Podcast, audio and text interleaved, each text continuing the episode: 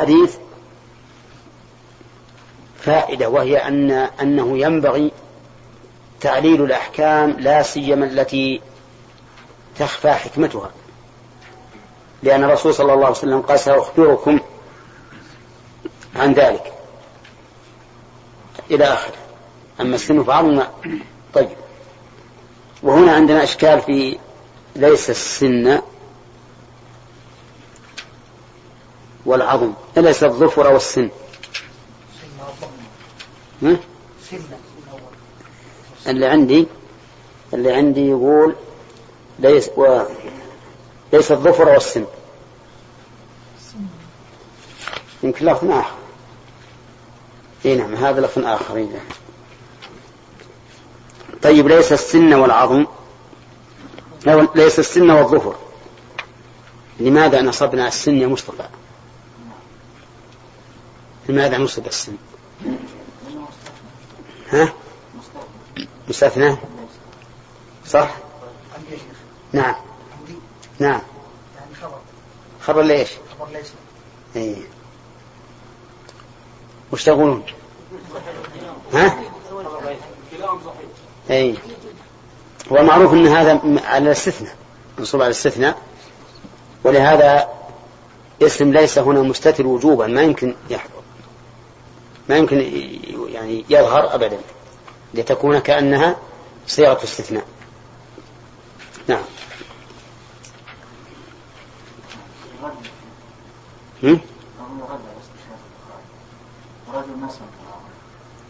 كيف؟ الذي أطلق السهم ما سمع، استشهد به البخاري على الحجة. كيف؟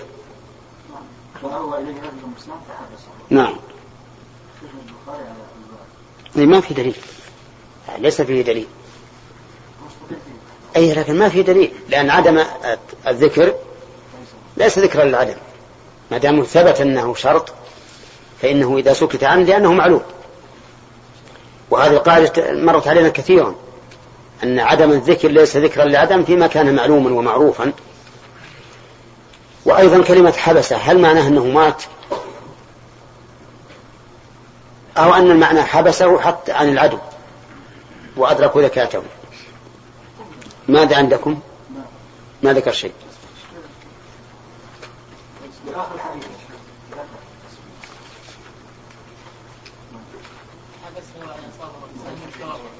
فوقف. ايه. ها؟ اللي هو بس البخاري يرى ان التسمية ما هي شرط على الذبيحة، ها؟ لكن يقول خالد يقول حبسه وقف، فوقف معناه ما مات. نعم، اقرأ بس. حدثنا معاذ بن أسد قال حدثنا عبد العزيز يعني بن المختار قال أخبرنا موسى بن عقبة قال أخبرني سالم أنه سمع عبد الله يحدث عن رسول الله صلى الله عليه وسلم أنه لقي زيد بن عمرو بن نفيل بأسكن بلدح، وذاك قبل أن ينزل على رسول الله صلى الله عليه وسلم الوحي، فقدم إليه رسول الله صلى الله عليه وسلم سفرة فيها لحم فأبى أن يأكل منها، ثم قال إني لا آكل مما تذبحون على أنصابكم ولا آكل إلا مما ذكر اسم الله عليه. الله أكبر. فنزلت الآية بعد ذلك على هذا الحكم، أن ما ذبح على النصب والأصنام فهو حرام حتى وإن ذكر اسم الله عليه، اعتبارا بالنية والقصد. فلو أن شخصا ذبح لصنمه أو وثنه أو للقبر تقربا لصاحبه أحمد، نعم، وذكر اسم الله على ذلك فإنه يحل ولا لا؟ لا يحل، لقوله تعالى وما ذبح على النصب.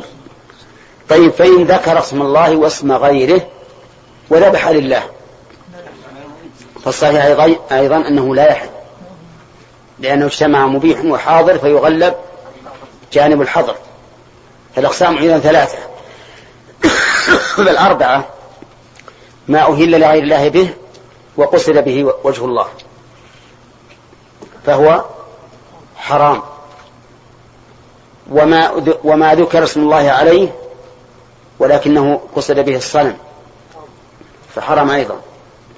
وما ذكر اسم الله عليه واسم غيره فحرام. وما ذكر اسم الله عليه وذبح لله فهذا حلال. نعم.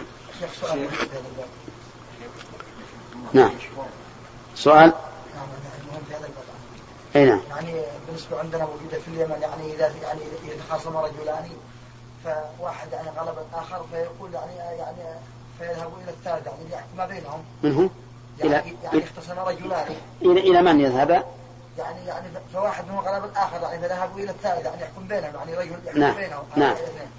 فقال يعني أنا يعني حكمت على أنك تعطي هذا الرجل الذي يعني أنت غلبته تعطيه يعني كبش تذبح عنده يعني باب بيتي فيذبح الكبش عنده يعني تسلية اللحى يعني فيذكر اسم الله عليه يجي يعني أخذ هذا اللحى أو لحى يذبحه عند بيته. إيه نعم. ولا ما يذبحه في بيته يذبح عند بيت هذا الرجل اللي غلبه يعني المغلوب عند بيت المغلوب يذبح الغالب شاة عند بيت المغلوب. إيه نعم. أنا أقول لماذا لا يذبحه في بيته؟ لا لأن يعني أن هذا لن يرضى إلا إذا ذبح عند بيته علشان يقول لك الدم هذا عند بيته يعني حتى ولا ذكر اسم الله عليه. يعني قصده معناه أنه تكريما له بذبح الدم فقط. أي نعم. يقول لا يعني لن أرضى عنك حتى تحكمني يسمونها حكما يعني هجر وقصده. إيه. أما لو قال حتى تذبح له ذبيحة تطيب بها قلبه هذا لا بأس. المحال والله ما أظن أنها تحل لأنها شبه المذبوحة لصنم خصوصا وأن يقول حط عند العتبة وعشان في مكان ها يذبح عند بيت حقه حتى يعني ما يستطيع عند العتبة يعني وراء البيت يذبح عنده ثم يأتي بعد 4 أنفار أو 5 أنفار من القبيلة حق الغالب يدخل عنده بعد العشاء يتكلم معه يقول نحن جئناك وهذا تسلية لك وكذا وكذا. أي لا والله ما شاء الله ما في شيء ما دام في أي مكان ذبحوها بس يجيبونه له ما في شيء. لا مو لازم نقول مو لازم.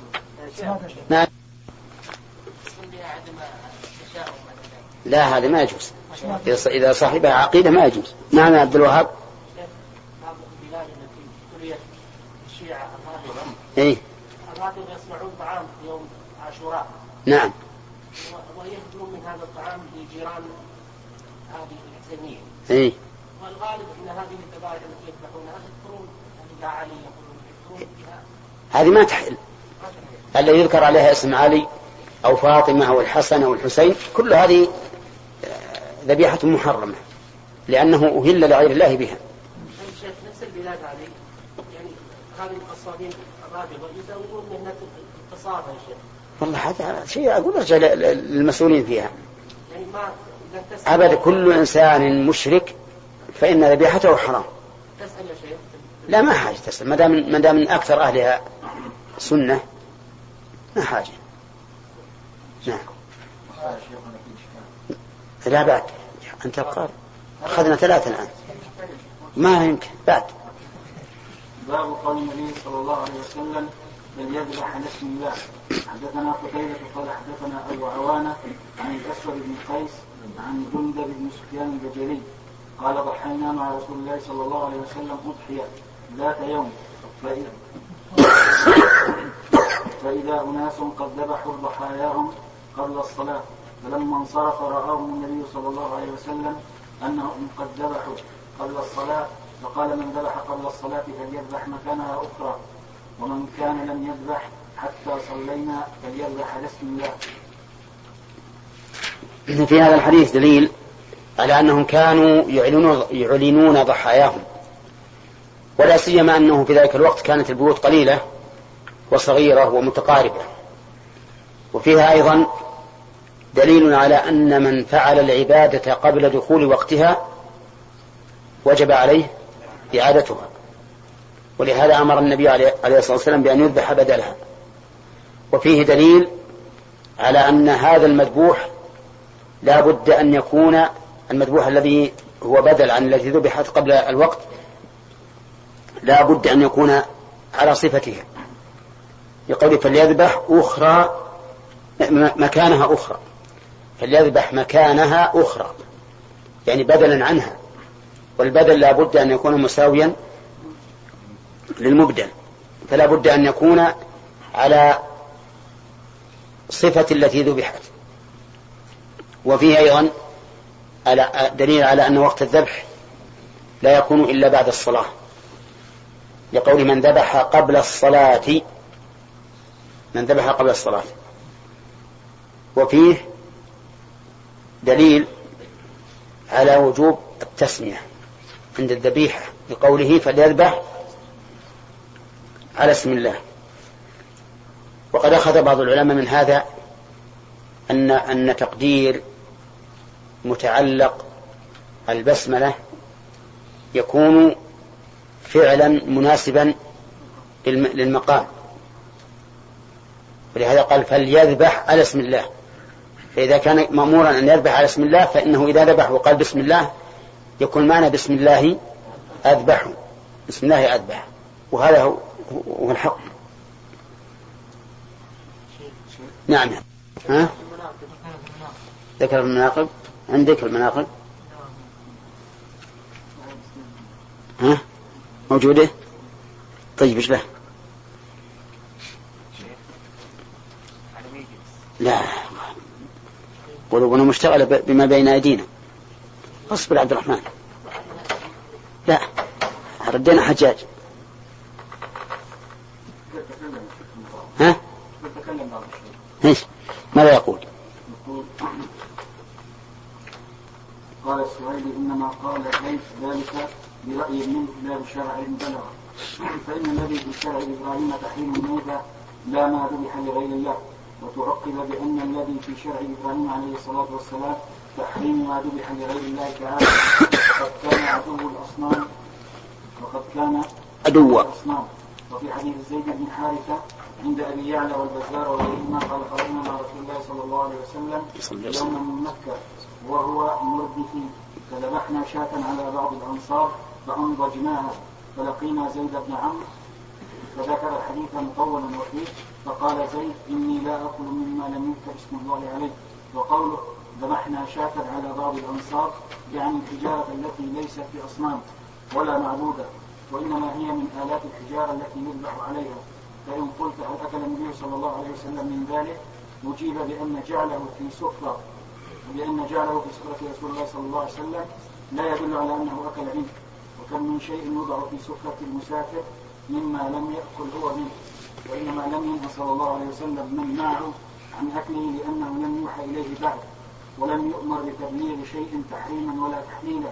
وقد كان صلى الله عليه وسلم لا يأكل من ذبائحهم التي يذبحونها لأصنامهم، وأما ذبائحهم التي يذبحونها لمأكلهم فلم نجد في الحديث أنه كان يتنزه عنها، وقد كان بين ظهرانيهم مقيما، ولم يذكر أنه كان يتميز عنهم إلا في أكل الميتة. وقد ذبح الله تعالى لنا طعام أهل الكتاب والنصارى والمشركون يذبحون ويشركون في ذلك بالله، قاله الخطاب. وهذا الحديث قد سبق مطولا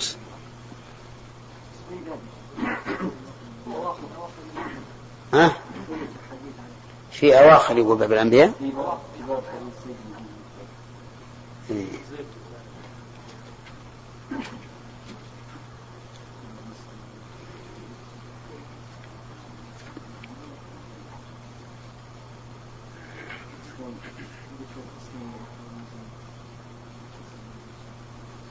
قبل البعثة.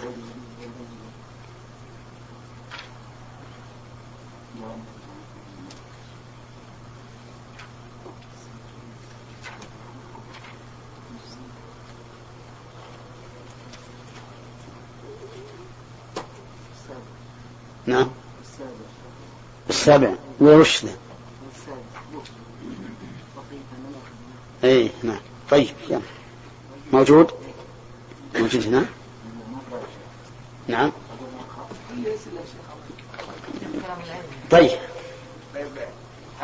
هؤلاء الذين يذبحون الذبائح لنور النبي صلى الله عليه وسلم أن تدخل في تحريم؟ لا ما تدخل. لا تدخل. لا ما تدخل. هم يبونها طعاما ما هو قربة. أي ما تدخل. نعم. بقى شيء إلا سيف. أنا أذكر أن فيه باب ها؟ من هو فيه؟ باب زيد بن... لا لا عن الحديث نفسه. أي وش يقول؟ يقول ترى بول البعثة يا سامي، بول البعثة. يقول ذكر في حديث ابن عمر في قصة زيد بن عمرو بن نفيل ووقع فيه من الاختلاف نظير ما وقع في الرواية التي في أواخر المناقب، وهو أنه وقع للأكثر، فقدم إليه رسول الله صلى الله عليه وسلم سفرة والخشمين هميل، فقدم إلى رسول الله صلى الله عليه وسلم سفرة.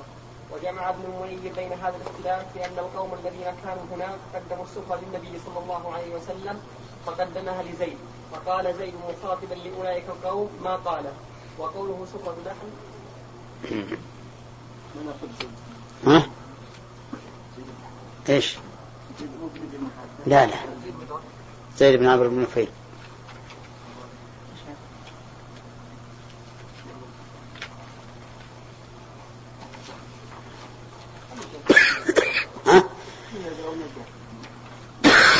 لقيتها الحين إلا ما وراك إياها الحين.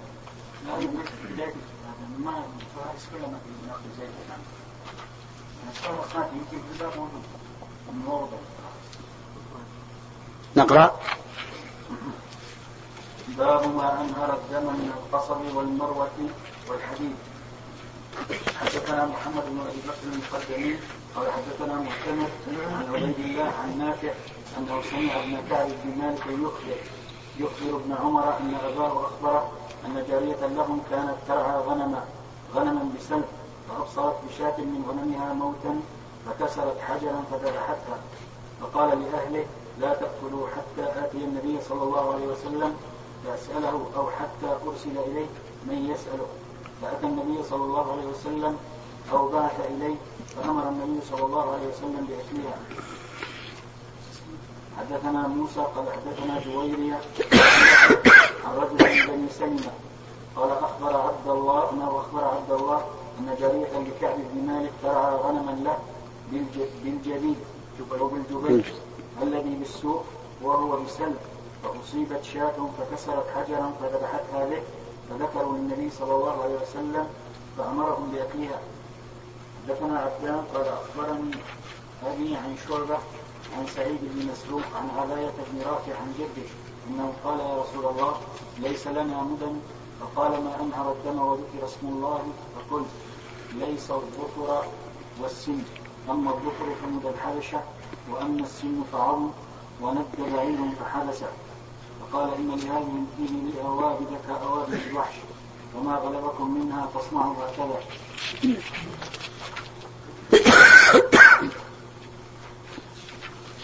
نعم. باب ذبيحة المرأة والأمة. حدثنا صدقة قال أخبرنا عبدة عن عبيد الله عن نافع عن ابن كعب بن مالك عن أبيه أن امرأة ذبحت شاة بحجر، فسئل النبي صلى الله عليه وسلم عن ذلك فأمر بأكلها.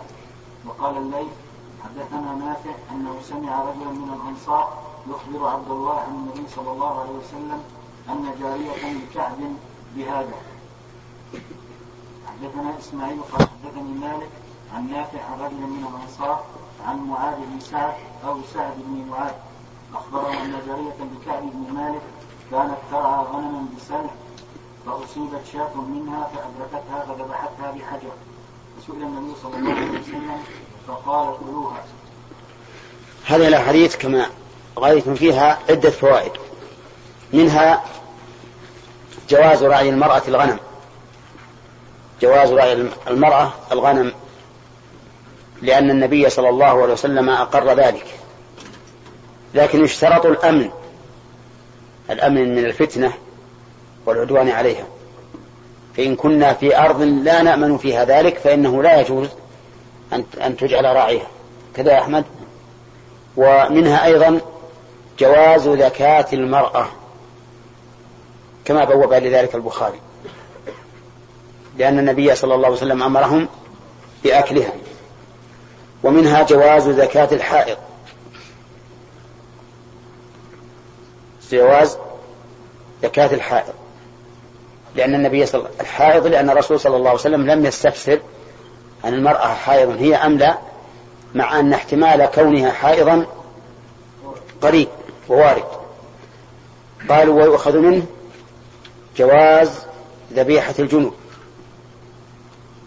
جواز ذبيحة الجنوب، لأنه إذا جاز للمرأة الحائض فإن الجنوب من باب أولى.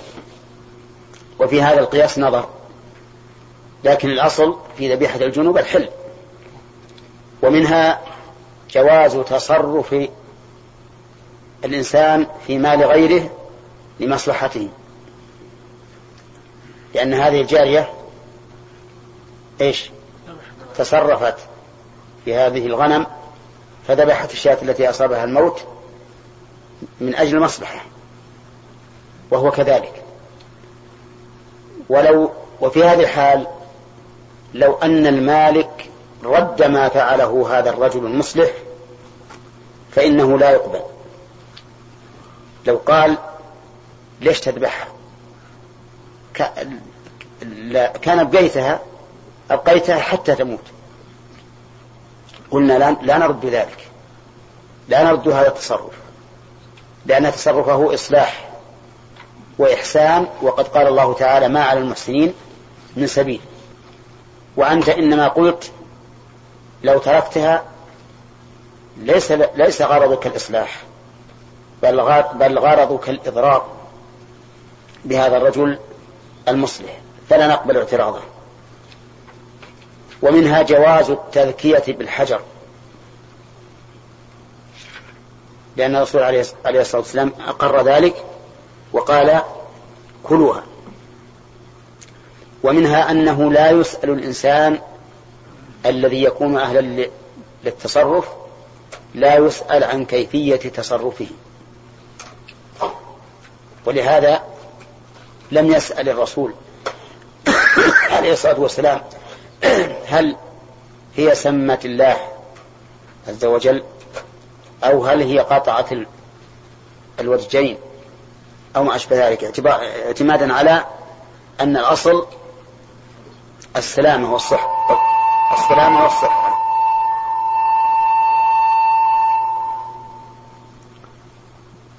طيب،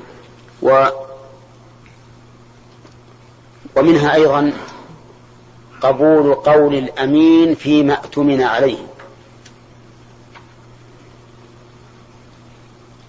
وجه ذلك أن هذه المرأة قالت إنها رأت فيها موتا ولم يطلب منها إقامة البينة، لم يقولوا أين البينة على ذلك. ومنها ورع الصحابة رضي الله عنهم حيث توقفوا عن الأكل حتى يسألوا رسول الله صلى الله عليه وسلم. نعم. ها راه راسي ايه اللي عينه زين يشوف. قال رحمه الله، قال البخاري رحمه الله تعالى باب لا بس نشوف الشرح بس، ما مش قال على قدمي السفرة فيها لحم. قال فقدمت بضم القاف قوله إلى النبي صلى الله عليه وسلم كذا يأكل، وفي رواية الجرجاني فقدم إليه النبي صلى الله عليه وسلم شكرا. قال عياض الصواب الأول. قلت رواية الإسماعيلي توافق رواية الجرجاني، وكذا أخرجه الزبير بن بكار والفاكهي وغيرهما. وقال ابن غطان كانت السفرة لقريش قدموها للنبي صلى الله عليه وسلم فأبى أن يأكل منها، فقدمها النبي صلى الله عليه وسلم لزيد بن عمرو فأبى أن يأكل منها، وقال مخاطبا لقريش.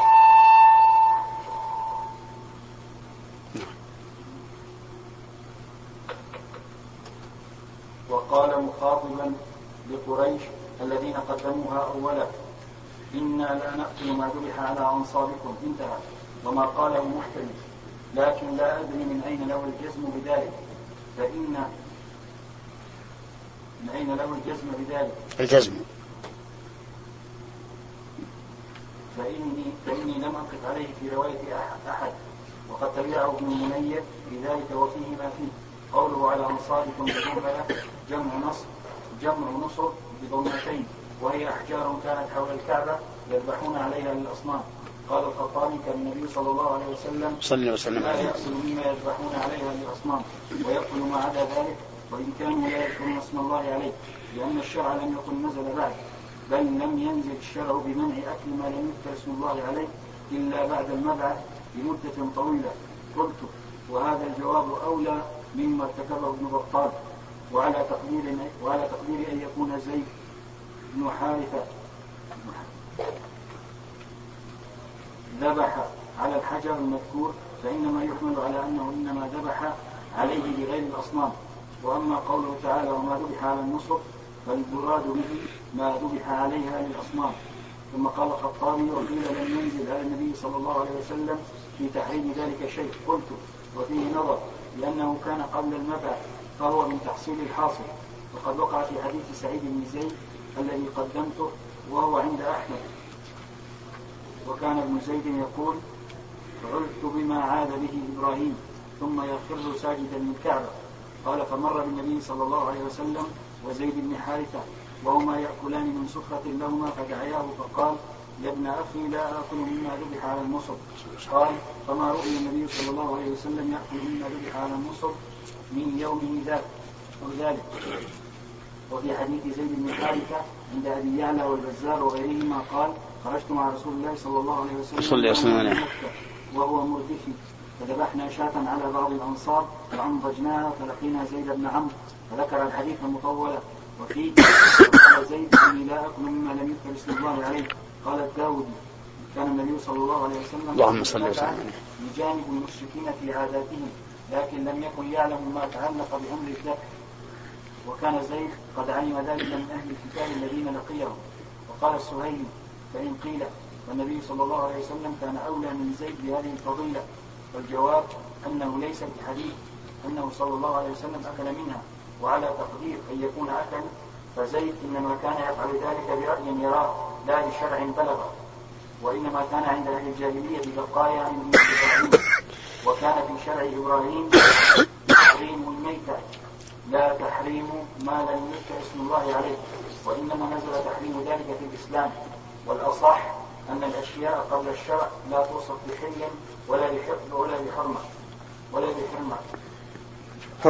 ولا بحرمة، مع أن الذبائح لها أصل في تحليل الشرع، واستمر ذلك إلى نزول القرآن، ولم ينقل أن أحدا بعد المبعث كف عن الذبائح حتى نزلت الآية.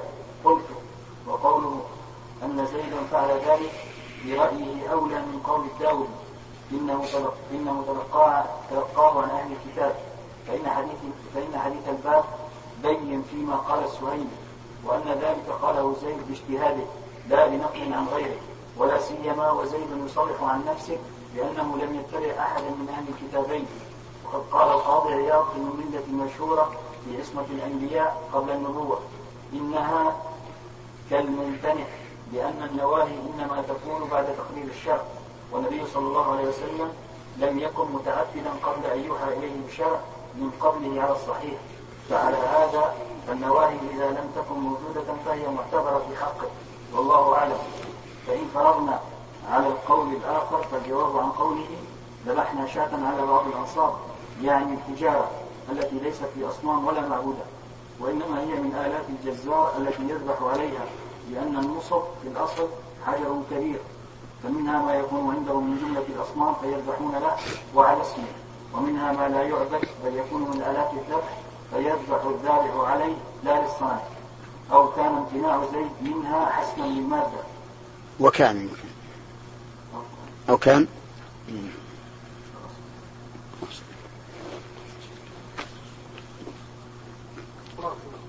نعم.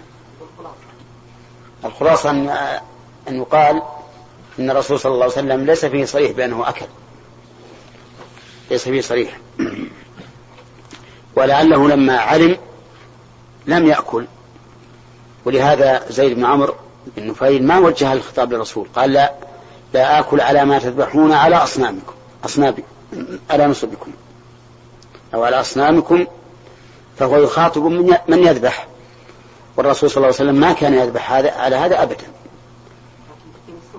نعم.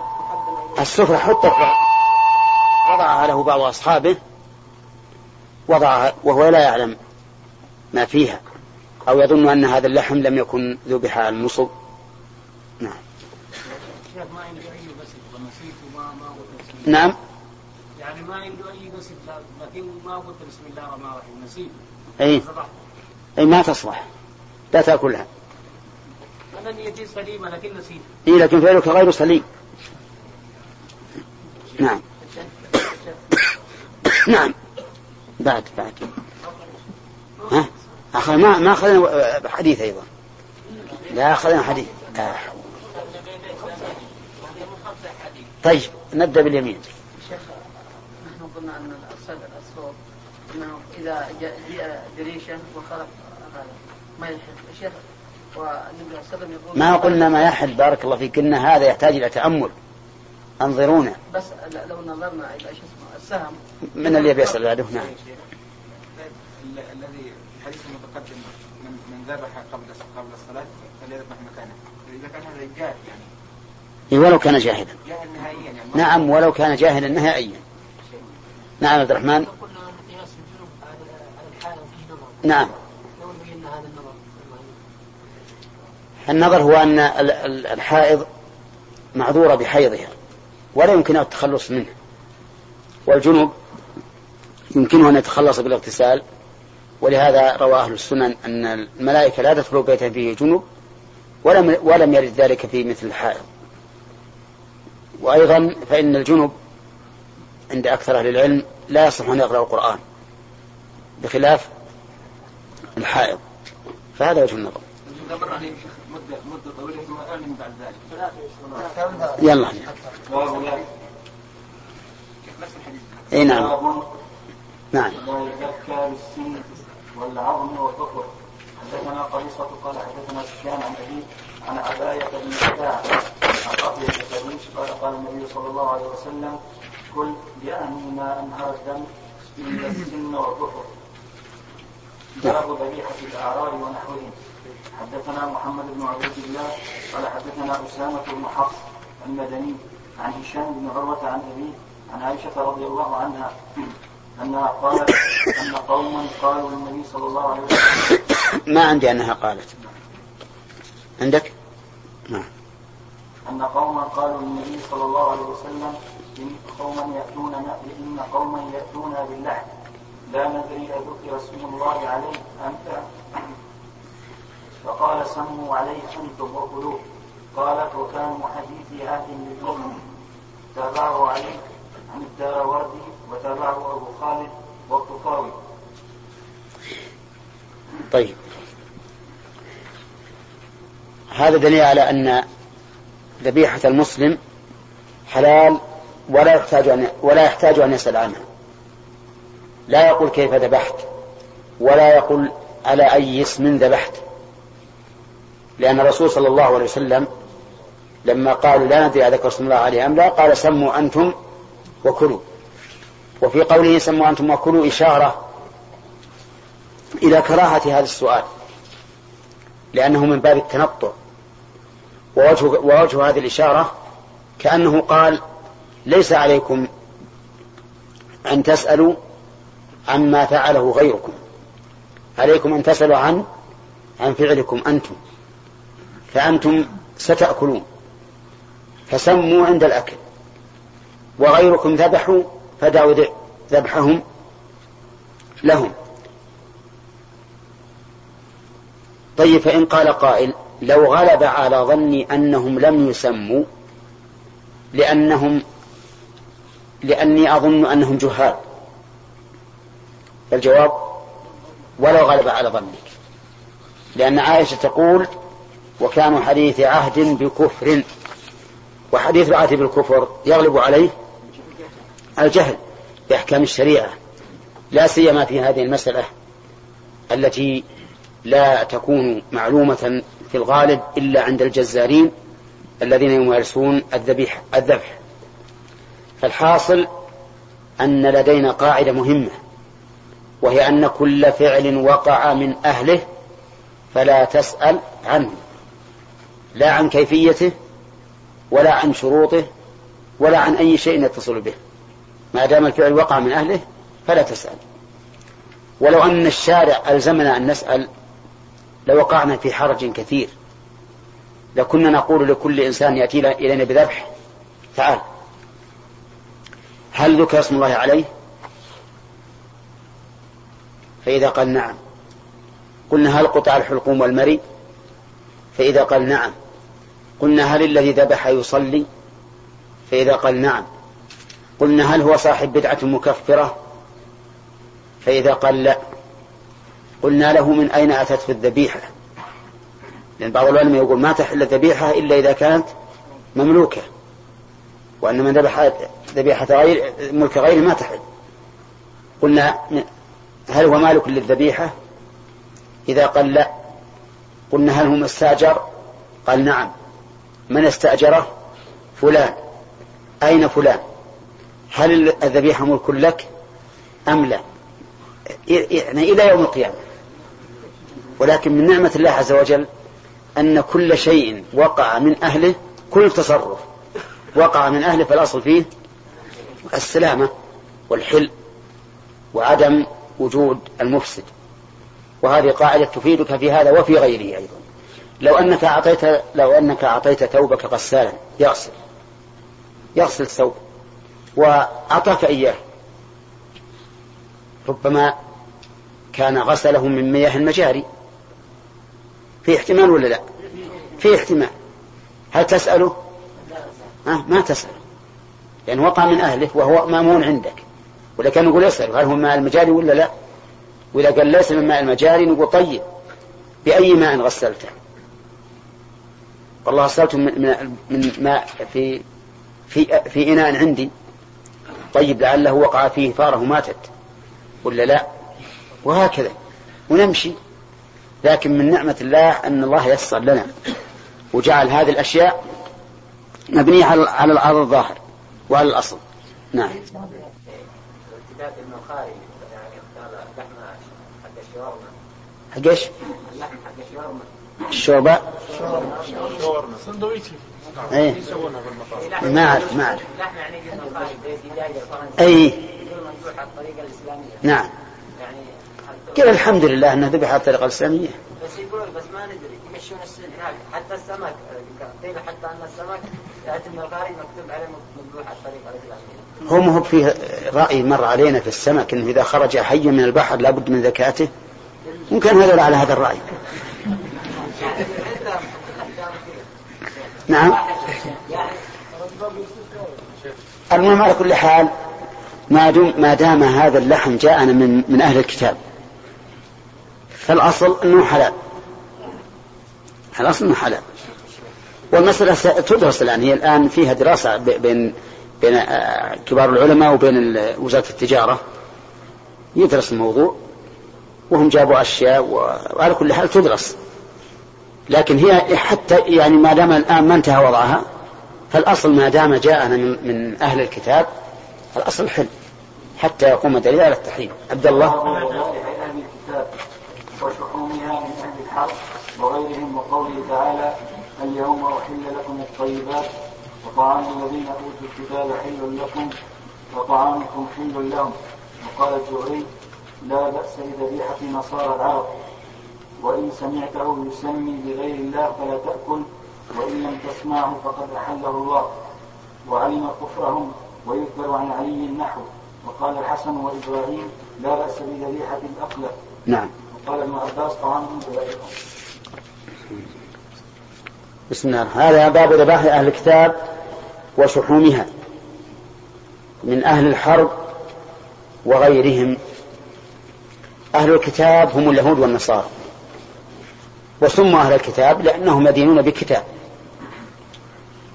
وهي التوراة لليهود والإنجيل للنصارى. ولأهل الكتاب خصائص ليست لغيرهم من الكفار، منها حل ذبائحهم، لقوله تعالى: اليوم أحل لكم الطيبات وطعام الذين أوتوا الكتاب حل لكم وطعامكم حل لهم. ومنها أنه يجوز نكاح نسائهم، تقول الله تعالى والمحصنات من الذين أوتوا الكتاب من قبلكم يعني حل لكم إذا آتيتموهن أجورهن بالمعروف. ومنها جواز أخذ الجزية منهم دون قتالهم على قول الأكثر من أهل العلم، وإن كان الصحيح أن هذه الخصيصة الثالثة ليست خاصة بهم، بل يجوز أخذ الجزية من جميع الكفار. الموضوع الذي نتكلم فيه الآن هو طعامهم يعني ذبائحهم حل لنا. وهل لنا أن نسأل؟ فإذا كان على وجه لا يباح لو ذبحه المسلم فإنه لا يحل أو لا نسأل. نعم، نقول لا نسأل كالمسلم إذا جاءنا فإننا لا نسأل. وقد مر علينا حديث عائشة السابق. فإذا قال قائل أهل الكتاب اليوم ليسوا على دينه، قلنا وأهل الكتاب حين البعثة ليسوا على دينه، فقد قال الله تعالى في نفس السورة التي أحل فيها ذبائحهم قال لقد كفر الذين قالوا إن الله هو المسيح ابن مريم. لقد كفر الذين قالوا إن الله ثالث ثلاثة وهم يقولون بذلك. ومع هذا أحل الله نساءهم وأحل ذبائحهم، فما داموا ينتمون إلى هذين الدينين فإن أحكام أهل الكتاب تجري عليه. طيب، فإذا قال قائل هل يشترط أن تكون ذبيحتهم على وفق ذبيحة المسلم؟ قلنا نعم يشترط ذلك. ولهذا قال الزهري إن سمعته يسمي لغير الله فلا تأكل. وعلى هذا فنقول لا بد أن يذكر اسم الله عليها ولا يذكر معه غيره، ولا بد أن ينهروا الدم لعموم قول الرسول صلى الله عليه وسلم ما أنهر الدم وذكر اسم الله عليه فكل. ولهذا أخطأ بعض أهل العلم رحمهم الله الذين قالوا إن ذبائحهم حلال ما داموا يعتقدونها طعاما. كان إبراهيم وش قلت؟ لا، وش اللي قبلها؟ أخطأ بعض أهل العلم الذين قالوا حلال طعام ذبيحتهم ما داموا يعتقدون أنها طعام. نعم. طيب، أقول بعض أهل العلم قال إنه لا يشترط في ذبيحتهم ما يشترط في ذبيحة المسلم ما داموا يعتقدون ذلك طعاما لهم، لأن الله قال وطعام الذين أوتوا الكتاب حل لكم وطعامكم حل لهم، فغاير بين الطعامين، قال طعام وطعام، والعطف يقتضي المغايرة، فما اعتقدوه طعاما فهو حلال لنا. فإذا قالوا نحن نعتقد أنه إذا مات بالصاق أو بالخنق فإنه طعام وحلال، فعلى هذا القول تكون الذبائح التي يذبحونها على هذا الوجه حلالا لنا. ولكن جمهور أهل العلم وهو الصحيح يقولون إن هذا مطلق وطعام الذين أوتوا الكتاب أو عام، وخصص بقوله صلى الله عليه وسلم ما أنهر الدم وذكر اسم الله عليه فكل، وبعموم قوله ولا تأكلوا مما لم يذكر اسم الله عليه. وبالقياس الجلي فإنه إذا كان المسلم وهو أطهر عند الله لا تحل ذبيحته إذا لم ينهر الدم ولم يذكر اسم الله، فالكافر الذي هو نجس من باب أولى. ولأن هذا هو الورع. فإن من لم يأكل لم يقل إنك آثم، ومن أكل فقد قيل إنك آثم، وهو قول الجمهور. وما كان أحوط وأسلم للذمة فهو أولى، ولأن في هذا من الناحية الاقتصادية إثراء لهم. يعني إذا قلنا بالجواز وصاروا يفيضون علينا من هذه الذبائح صار في ذلك إثراء لهم.